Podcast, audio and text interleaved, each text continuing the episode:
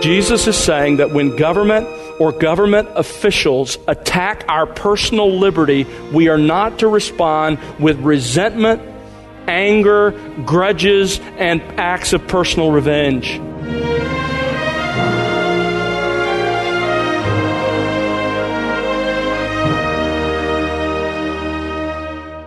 Welcome to The Word Unleashed with Tom Pennington. Tom is pastor-teacher at Countryside Bible Church in Southlake, Texas. If you're a follower of Christ, when people sin against you, is your response more like Christ or that of unbelievers around you? Hello, I'm Bill Wright, and Tom has part seven for us today of his current series titled An Eye for an Eye, looking at the topic of retaliation and personal justice through Matthew chapter five. Tom is comparing how the religious leaders in Jesus' day had begun to interpret the popular teaching of an eye for an eye and a tooth for a tooth with what Scripture really teaches. The saying's basic truth forms the bedrock upon which all good legal systems are based, and that is the punishment must fit the crime. But what about intrusion by the government on personal liberty? What are your true rights? Let's find out now as we join our teacher here on The Word Unleashed. Jesus says, "You have heard that it was said, an eye for an eye and a tooth for a tooth. But I say to you, do not resist an evil person. But whoever slaps you on your right cheek, turn the other to him also. If anyone wants to sue you and take your shirt, let him have your coat also. Whoever forces you to go one mile, go with him too. Give to him who asks of you, and do not turn away from him who wants to borrow from you." Now, the theme of this paragraph is important for us to grasp because all of these verses ultimately re- relate back to this theme. The theme is this: when we are wronged, when we are sinned against, Jesus will not allow us as his disciples to harbor grudges or to seek personal revenge. We first examine the popular misunderstanding of an eye for an eye. That expression comes from the Old Testament law. So we started by looking exactly at what is it the Old Testament means by this command. And when we looked at the three places in the Old Testament where these words appear, in context it becomes very clear that the Old Testament law was intended to be a protection against personal vengeance. And wherever this law occurs, it was not given to individuals to carry it out, but rather it was the standard by which Israel's judges were to pass their sentences that were prescribed for various wrongdoing. In other words, the basic point this law was making is the foundation of all good legal systems, and that is the punishment must fit the crime. In the ancient world, that was a revolutionary thought. This isn't a barbaric command at all. This is, in essence, the heart of a just legal system. The punishment must fit the crime. That's what the law taught. Unfortunately, the scribes and Pharisees had made this law something entirely different. They taught that this law permitted, even encouraged, personal retaliation. What God had intended to be a protection against personal revenge, they turned into biblical justification for revenge. Jesus told his disciples that the scribes and Pharisees had gotten it all wrong. And then he turned to give us his own revolutionary teaching about personal revenge. In verses thirty-nine to forty-two, Jesus says they're wrong in what they did with that Old Testament law. Now let me tell you how you should respond when you are personally wronged. He begins with a general principle in verse thirty-nine. But I say to you, do not resist an evil person. Or you could put it this way, a person who intends evil to you is the idea. The word resist has the idea of setting yourself in opposition. Jesus says when someone personally wrongs you, you are not to set yourself in hostile opposition to that person, who has sinned against you. There's the general principle. And let's just be frank with one another. That is exactly what we're tempted to do.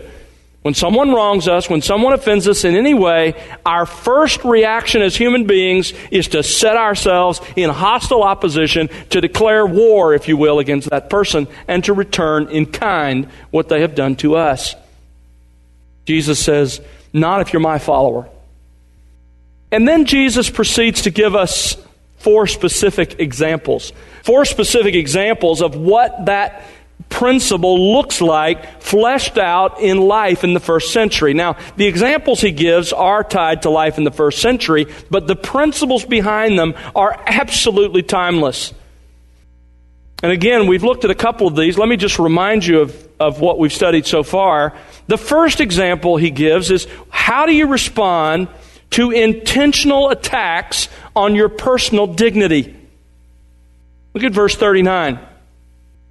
After the general principle, the second half of the verse, he says, whoever slaps you on your right cheek, turn the other to him also. Now, this is not about self-defense. The Bible allows that. This is not about uh, whether or not a Christian should be involved in war. That's a different story. We looked at that briefly in other places in Scripture. This is about being insulted. In the first century, if you wanted to insult someone in a gross way, you would backhand them with your right hand across their right cheek. That was an intentional insult. It was an intentional violation of their personal dignity. Jesus says, okay, how do you respond when your personal dignity is affronted, when you are insulted in whatever form? Look at verse thirty-nine. Turn the other cheek to him also. In other words, don't slap him back. Don't return the insult. And in fact, if necessary, turn the other cheek and let him insult you again. Be so far from personal revenge that you endure that assault on your dignity without striking back in kind. Don't harbor grudges and don't pursue revenge when someone violates your personal dignity. The second example Jesus gives, and again, we've looked at this as well, has to do with intentional attacks on your personal property. Verse forty, if anyone wants to sue you and take your shirt, let him have your coat also. The shirt was the, the inner garment that a man wore, one loose-fitting robe that hung over the head and down to about the knees, and the coat was the outer garment that he wore. It kept him warm, and even for a poor person, was a blanket at night. Jesus says, if someone wants to sue you with evil intent and motive, don't you dare misuse the command about an eye for an eye as an excuse to harbor a grudge and to carry out your own personal revenge. In fact, Jesus says, if you have only two alternatives, if on the one hand you can seek personal revenge, and the only other alternative you have is to literally give up the shirt off your back, all of your property, then give up all of your property, if those are your only two alternatives. That's how strongly our Lord feels about seeking personal revenge. Now that brings us to fresh territory and the third example that comes in verse forty-one. And it concerns governmental attacks on our personal liberty. In verse forty-one, there is a word that is very clearly a word that has to do with the Roman Empire and the occupying forces that were in Israel. This is not just anybody asking you to walk a mile with him. That's not what this is about. And we'll see that when we get there. This has to do with government and government intrusion into our personal liberty. Before we look at what it means, let's make sure again we know what it does not mean. These verses are some of the most misunderstood and abused verses in all the Scripture. So let's sort of clear the ground a bit, make sure we understand what this does not mean. It is dealing with our response to government, but Jesus is not here condoning or justifying oppression by evil rulers or government officials. The, the Bible nowhere does that. In fact, read the Old Testament, and the Old Testament prophets are constantly decrying oppression by rulers and bringing God's condemnation to, to bear on it. The Old Testament's filled with that. Let me just give you one example. In Jeremiah twenty-two, Jeremiah speaks to King Jehoiakim. Now, King Jehoiakim is one of Israel's kings. Listen to what God said to Jehoiakim. Jeremiah twenty-two, seventeen. Your eyes and your heart are intent only on your own dishonest gain, on shedding innocent blood, and on practicing oppression and extortion. That's Israel's king. God says, I see it, and I'm not going to tolerate it. How is God going to respond to an oppressive, wicked ruler, even on the throne of his own nation? Listen to this. Therefore, thus says the Lord in regard to Jehoiakim, they will not lament for him. In other words, God's saying, you're going to die, and when you die, nobody's going to cry about it. And he goes on to say, he will be buried with a donkey's burial, dragged off and thrown out beyond the gates of Jerusalem. God says, listen, I don't take oppressive rulers lightly. So this is not at all condoning such oppression. Another thing this doesn't mean, Jesus is not forbidding Christians from speaking out against and even seeking to change unjust or oppressive laws or unjust oppressive treatment. It's okay for you as a believer to speak out against injustice in your government and even to seek to change that injustice. You say, is there a biblical warrant for that? Absolutely. The strongest biblical warrant. Our Lord himself. You remember that during his Jewish trial, he called for the law to be followed. You remember at one point, Jesus said something that one of the officers of the high priest thought was offensive to the high priest. You remember this in John eighteen twenty-two. And after Jesus said this, one of the officers standing nearby struck Jesus, saying, is that the way you answer the high priest? Jesus answered him, if I have spoken wrongly, testify of the wrong. But if rightly, why do you strike me? What was Jesus saying? He was saying, that's, that's, inju- that's unjust. That's illegal. I'm still on trial. I haven't been convicted of anything. It's not right for you to strike me. Jesus, during his trial, graciously, yes, respectfully, yes, but directly confronts the injustice of the temple police and ultimately of the ruler.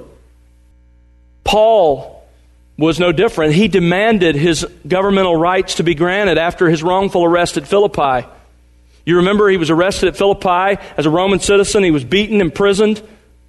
And the next day, they discovered, uh-oh, he's a Roman citizen. The law doesn't allow that. And so the city fathers said, look, let's just, let's just get him to leave quietly. Let's just kind of hush this whole thing over. But Paul said to them, Acts sixteen thirty-seven, they have beaten us in public without trial, men who are Romans, and they have thrown us into prison. In other words, they've broken the law. Roman law doesn't allow for this. They have violated the law. And now they are sending us away secretly?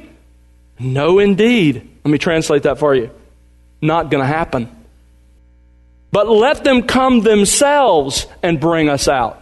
Now, Paul wasn't being petty here. He's thinking about those new converts in the church in Philippi. He's looking to protect them. He wants to make it clear that Christians haven't broken laws and don't deserve to be treated like this. But he calls for justice to be done with the authorities that are over him. Later, you remember when he, when he realized he was being railroaded through the legal system, the Roman legal system, he appealed to Caesar.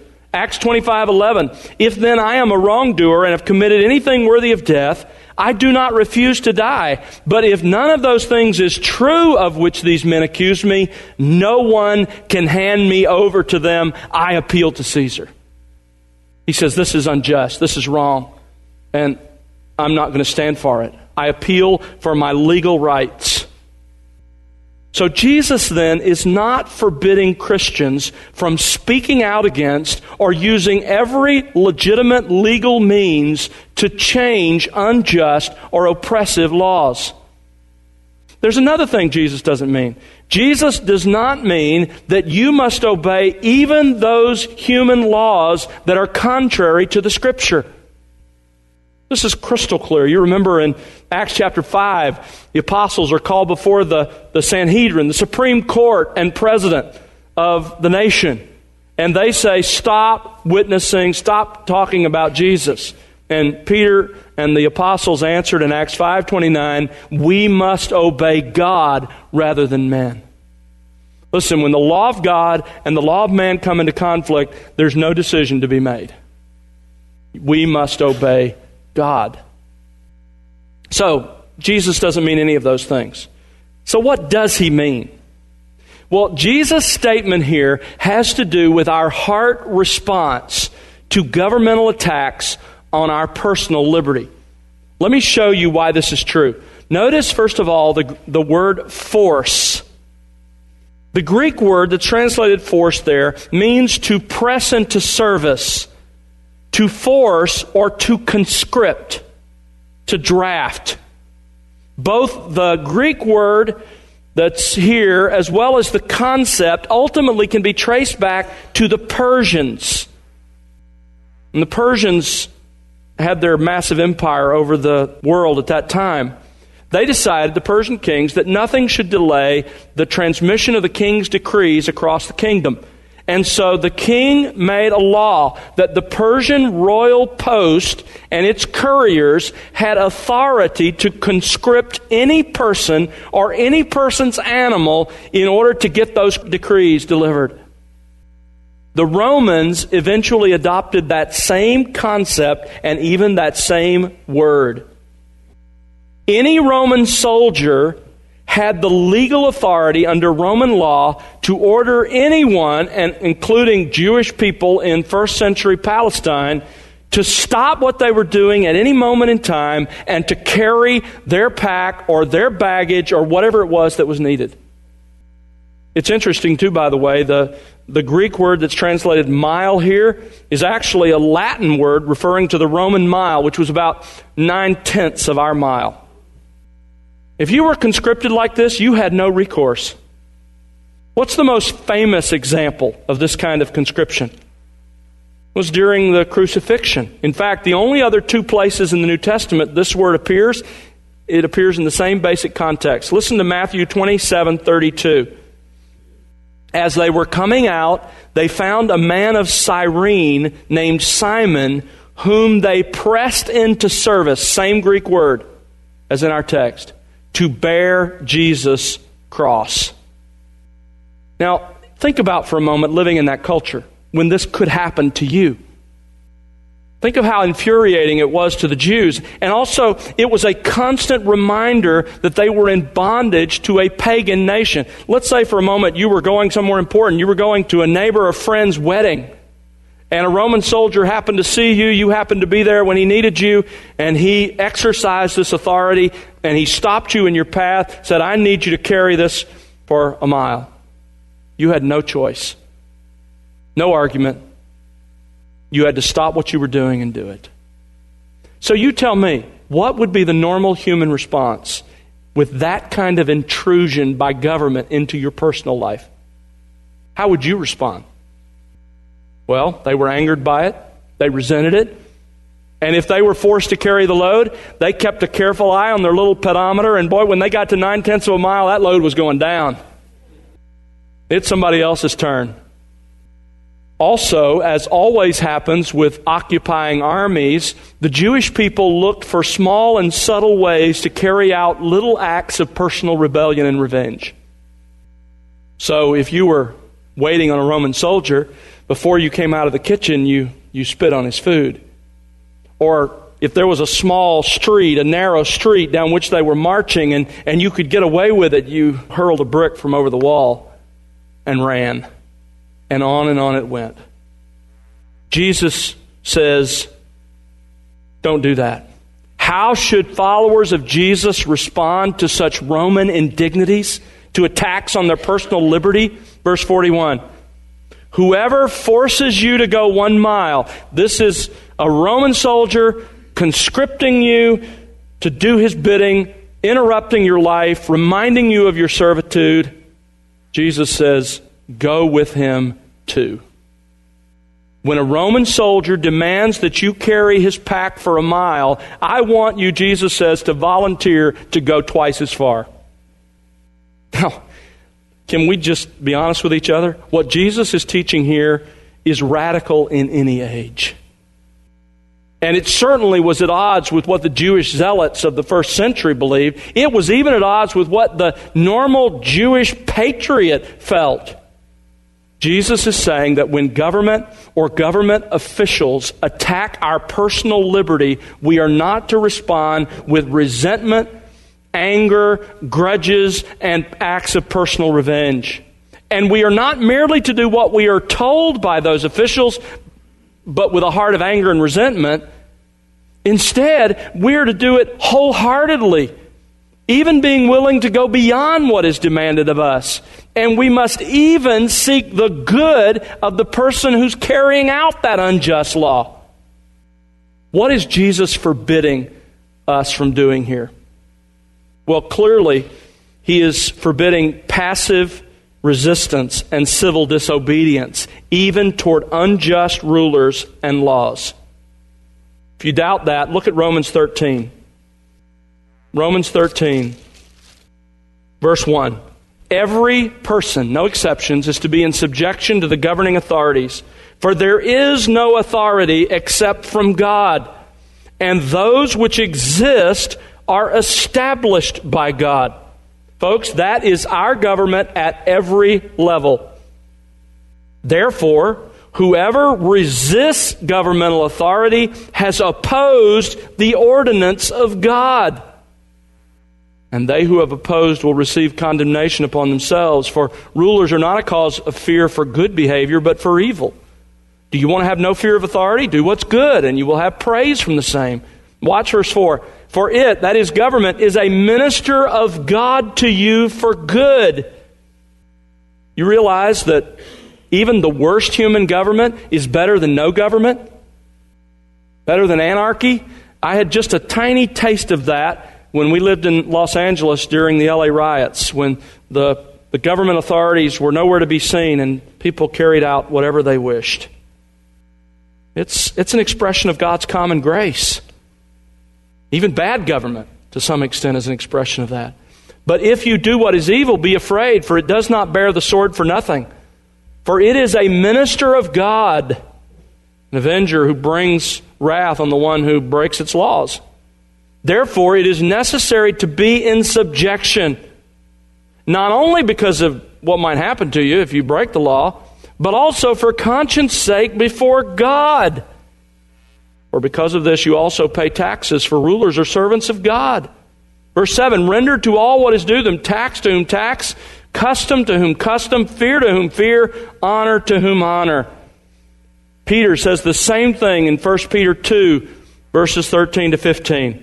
Listen, the only time that civil disobedience and passive resistance are allowed by Scripture is if government demands that we act contrary to the clear commands of Scripture.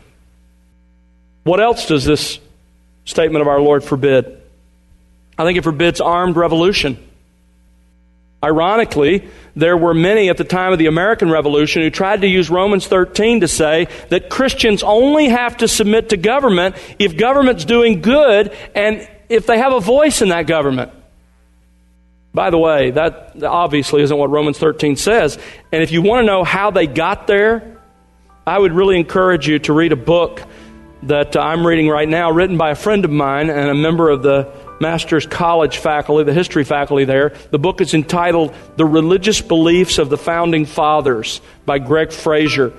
He takes not their public rhetoric, but their private correspondence and shows what they believe. But he also shows how the American pulpits turned Romans thirteen on its ear.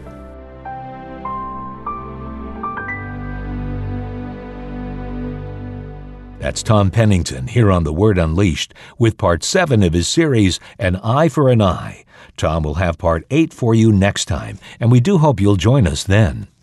In a world filled with great uncertainty, God's Word and the promises it contains offer wonderful encouragement to believers in Jesus Christ.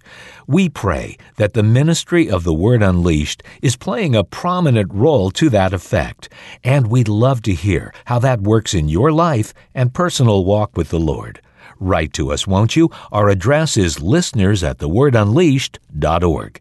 Again, that's listeners at the word unleashed dot org. Or you can call us at one eight seven seven, five seven seven, W O R D. And remember to connect with us on social at The Word Unleashed. We also invite you to visit the word unleashed dot org, where you'll find other resources, including additional radio series from The Word Unleashed. That's all at the word unleashed dot org. And now for Tom Pennington and the entire team, I'm Bill Wright. Thanks for listening to The Word Unleashed, exalting God's glory, explaining God's truth.